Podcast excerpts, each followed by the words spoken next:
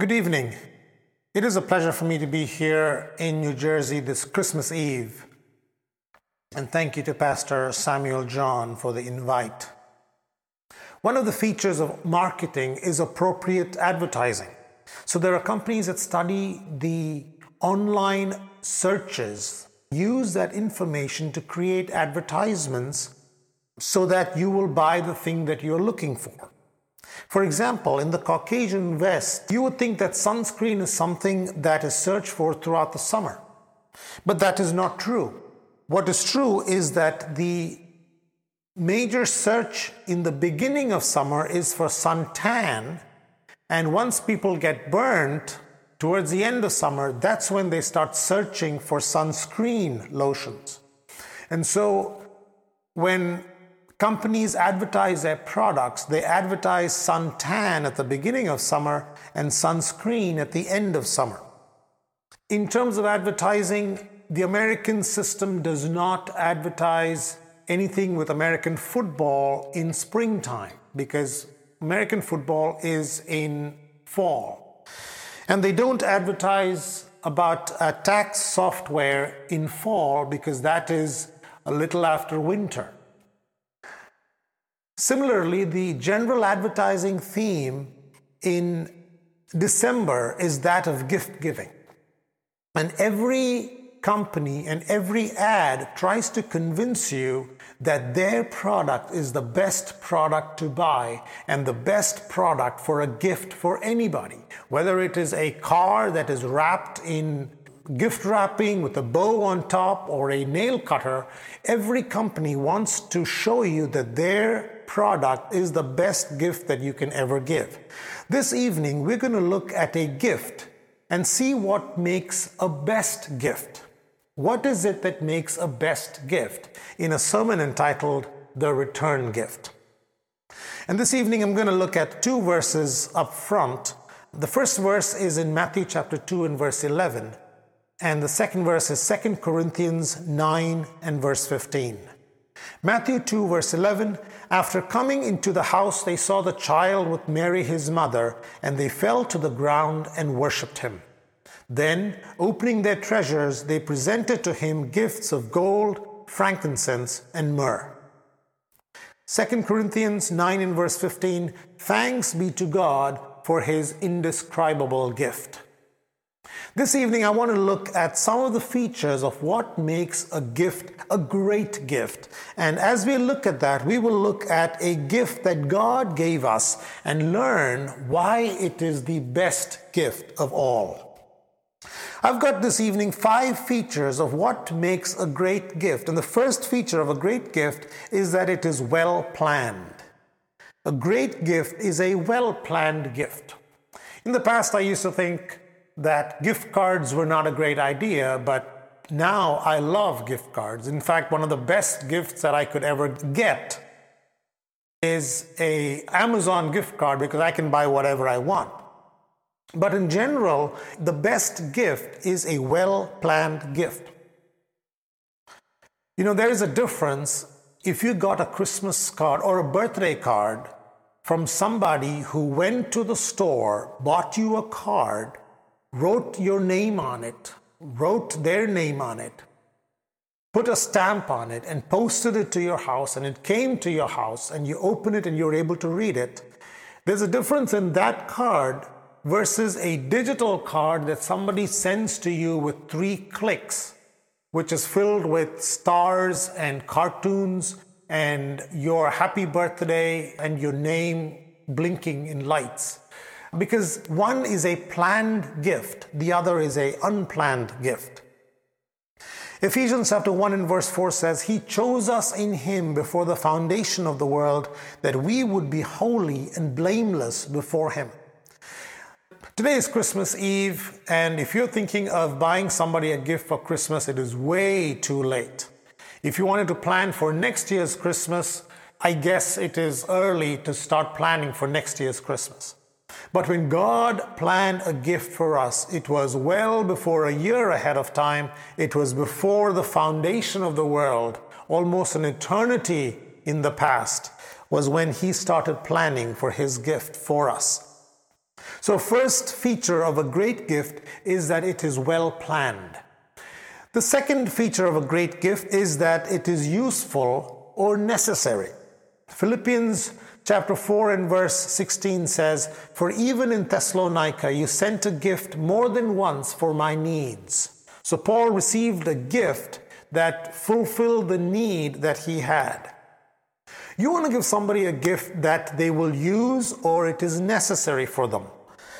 Because you don't really want to give a gift that people recycle. About 13 years ago, I got married to my wife, and when I got married, I was in India and I came to the US shortly after that. But before I came to the US, I gave my brother in law five CDs as gifts. And I didn't know what kind of music he listened to. I listened to a particular kind of music, a variety of music, and I bought some really good CDs, I thought, of music that I liked, and I gave it to him as a gift. And this is before I got here to the US. And about eight months after I came here, I just went down to the basement of the house. I was just milling around and I stumbled upon these five CDs covered with dust, tucked away behind some other equipment. I think one CD was open, the other four were not even open. And I did something that God never does with his gifts. I took it back. Because I had given him a gift that he was not going to use and was not necessary for him, and so therefore he never even opened it. I don't think he even realized that I took it away. So I made myself some gift giving rules, which I'm going to share with you. One rule of gift giving is that you should never take away a gift if you will be found out. In this case, I was not found out. I don't think till today that he knows I took away the gift unless he hears this sermon. A second rule of gift giving is you should never re gift a gift if you will be found out. If you give a gift that is not useful to people or not necessary for people, the chances are high that they will either junk it or they will recycle it. But you should never re-gift a gift if you will be found out. And sometimes somebody gets a gift and they put it in the basement for about six months and you're not going to use it, it's not necessary for you.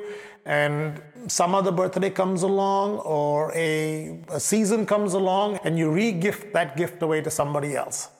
My strong suggestion, if you do that, is that you don't get found out and that you do it sooner than later because if you forget who gave you that gift and you accidentally gave it to the person who gave it to you, that would not look good at all. The third rule that I made for myself is that you should never return gift a gift.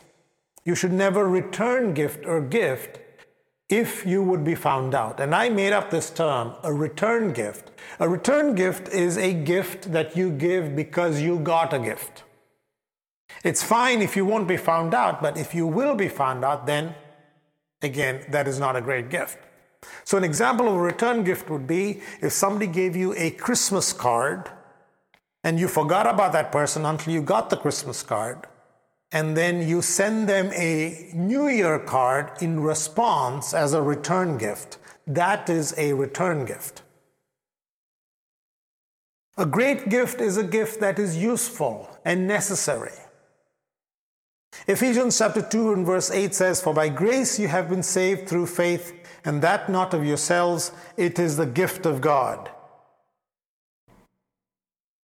Romans chapter 6 and verse 23 says, For the wages of sin is death, but the free gift of God is eternal life in Christ Jesus our Lord. So the gift that God gives is salvation and eternal life, both of which are useful and necessary. And I dare say that without it, we cannot survive into the future. So the gift that God gives us is useful and necessary. The third feature of a great gift is that it is unaffordable. An okay gift is something that you would buy anyway. If you would buy a shirt or a tie or a pant or socks or whatever, if you were going to buy it anyway and somebody gifts it to you, that is an okay gift. But the best gift is something that you could never afford or impossible to get, and therefore you would never have it unless somebody gifted it to you. 25 year old Michigan native Stan Larkin was like any other 25 year old except that he always carried a bag around. He suffered from a condition called familial cardiomyopathy with a subtype called arrhythmogenic dysplasia that caused both sides of his heart to fail. So doctors told him that he needed his heart removed and to survive he needed a heart transplant. But there were 4,000 people on the waiting list to get a heart transplant. So he had to wait his turn and for the appropriate donor. And while he was waiting his turn, he had an artificial heart in his backpack with tubes that went into his body that kept him alive. And he wore this bag, he wore his heart literally on his back for 555 days, almost 17 months. And in June 2016, he finally got a donor whose heart would match his body, and he received a heart transplant. It was a gift that he could not afford because it's not like he had a couple hearts sitting around that he could use. It had to be a gift. There was no other way of him getting a heart. Ephesians chapter 36 and verse 26 says, I will give you a new heart and put a new spirit within you, and I will remove the heart of stone from your flesh and give you a heart of flesh. A new heart that God gives so that we can seek Him, and the gift of eternal life in Christ Jesus is an unaffordable gift. We would not get it on our own if it were not gifted to us. The fourth feature of a great gift is that it is a reflection of relationship. A great gift reflects the relationship between the giver and the recipient of the gift. We all live in a world with many different relationships. So there's parent child relationship, there is husband wife relationship, there is employer employee, there is friend relationship, there is church member relationship. There are all different kinds of relationships, but the gift that you give in whatever relationship should accurately reflect that relationship.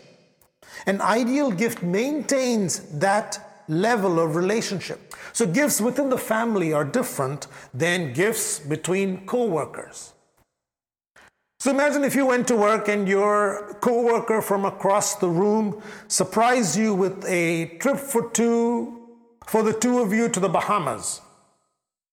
That would be weird. Or imagine you came home and your mother gives you a couple scented candles for your birthday. That would be weird. So a gift should reflect the relationship or a future relationship. The gift that God gives us is an expression of His relationship or His future relationship with humans. It is an expression of His love. So in John chapter 3, verse 16, it says, For God so loved the world that He gave. What did He give? He gave His only begotten Son, that whoever believes in Him shall not perish, but have eternal life. The word so in that verse is so very important because it shows the depth of God's love. For God so loved the world that he gave his son. The love of God was so much that it resulted in him giving a gift that matched his love. It matched the relationship that God wanted to have with humans.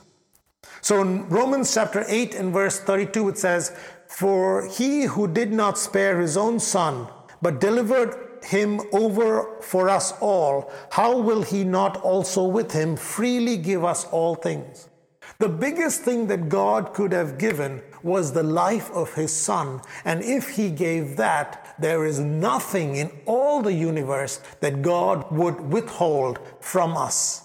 or do for us. The fifth feature of a great gift is that the gift is sacrificial. By definition, a gift is a gift, and therefore it is not for purchase because it is a gift. In Acts chapter 8 and verse 20, it says, But Peter said to him, May your silver perish with you, because you thought you could obtain the gift of God with money. You cannot purchase a gift. A gift is a gift, and it needs to be given freely.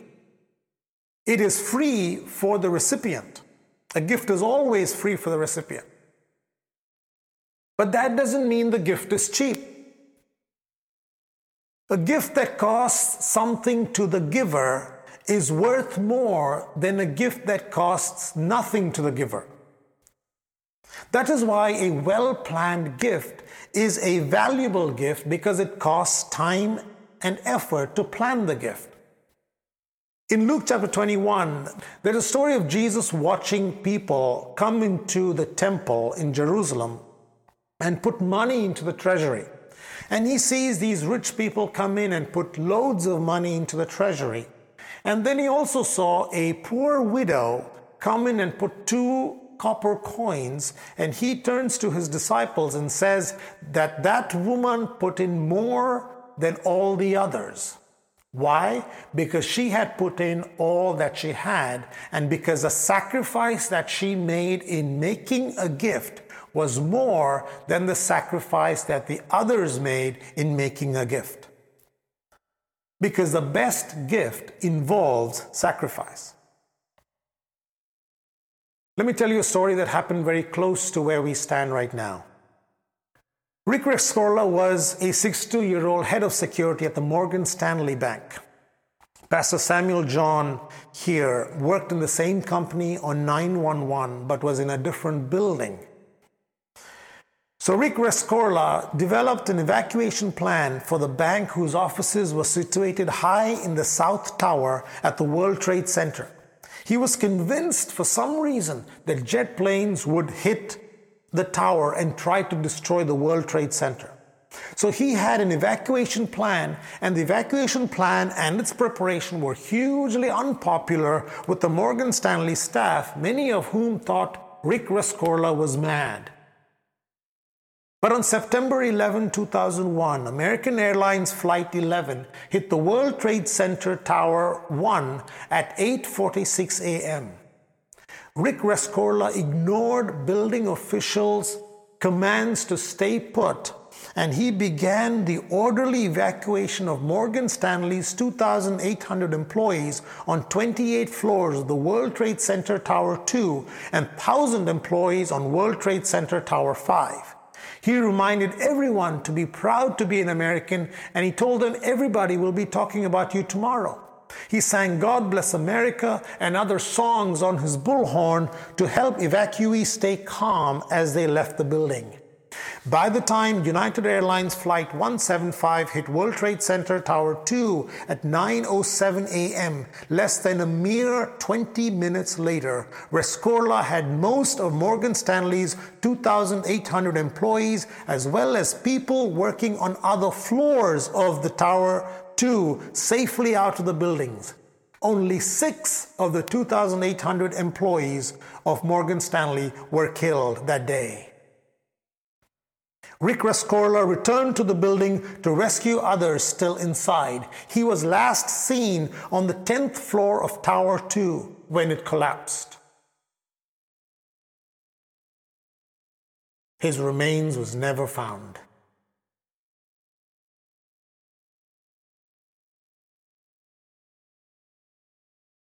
The only way that Jesus could give us the gift of salvation and of eternal life was through the sacrifice of his own self. There was no other way. For God so loved the world that he gave his only Son, that whoever believes in him should not perish, but have eternal life. So, on that Christmas day, more than 2,000 years ago, God gave us the ultimate gift it was well planned. It was useful and necessary. It was unaffordable. It was a reflection of His relationship and His love for us, and it was sacrificial. In return, God wants us to give Him gifts. In Hebrews chapter 8 and verse 3, it says, For every high priest is appointed to offer both gifts and sacrifices, so it is necessary that this high priest also have something to offer. God wanted the high priests of those days to offer gifts and sacrifices, so God wants us to offer gifts to Him. The gift that we give to God will always be a return gift. It will always be a return gift. Because while we were still sinners, Christ died for us. He loved us first. And our love for Him will always be a return love. He gave the gift first. So our gift for Him will always be a return gift. And what does He want from us? What gift does God want from us?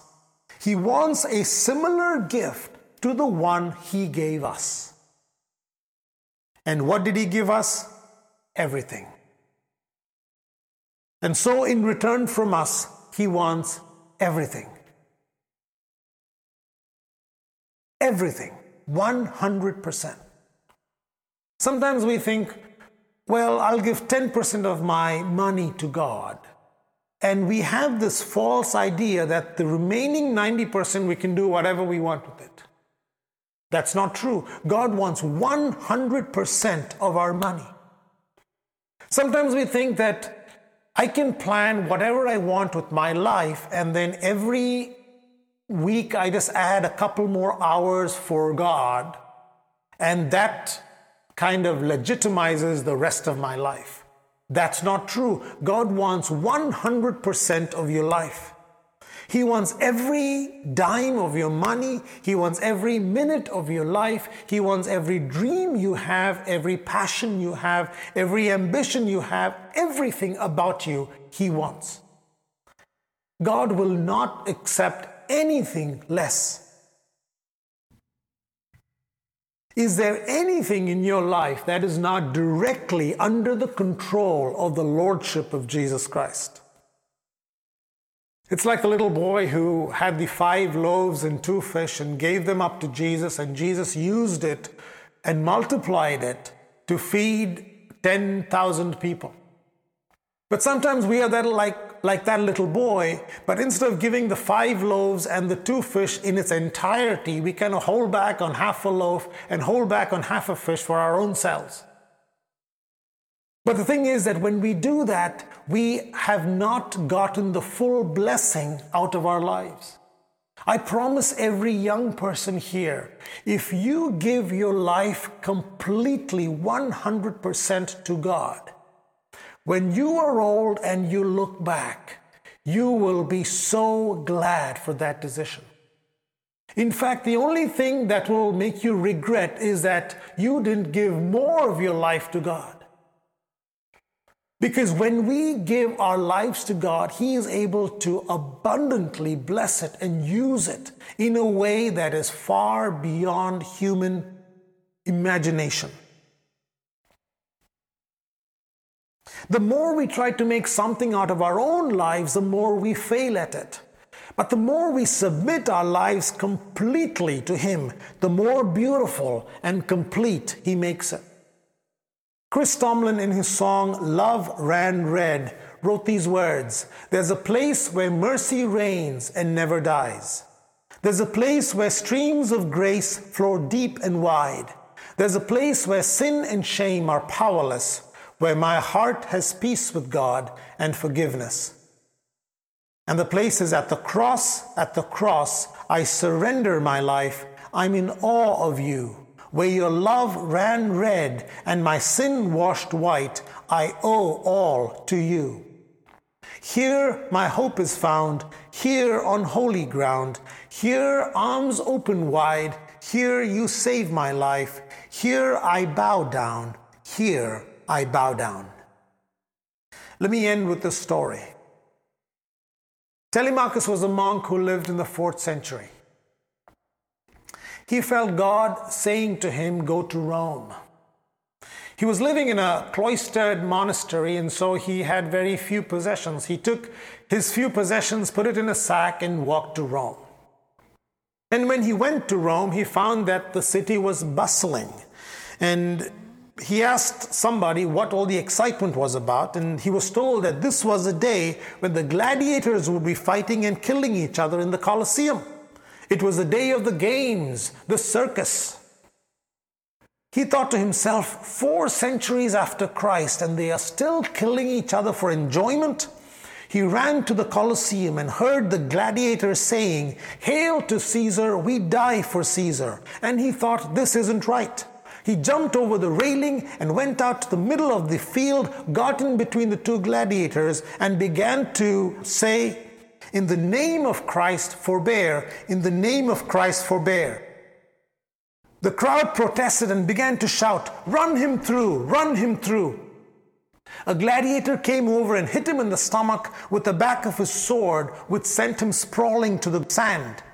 He got back up again and ran and said to them again, In the name of Christ, forbear, in the name of Christ, forbear. The crowd continued to chant, Run him through, run him through.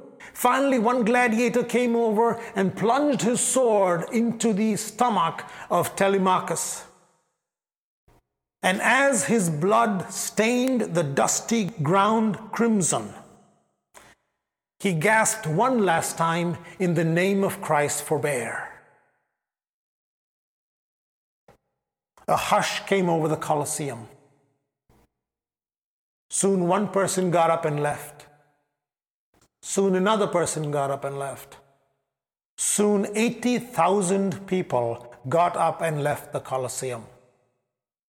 Ladies and gentlemen, it was the last gladiatorial fight in the history of Rome.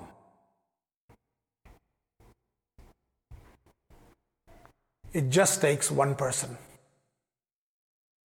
God just needs one person. God just needs one person to be completely committed to Him. This Christmas, my prayer is that even though we may give gifts to humans, that we will give the appropriate return gift to God. Merry Christmas and thank you.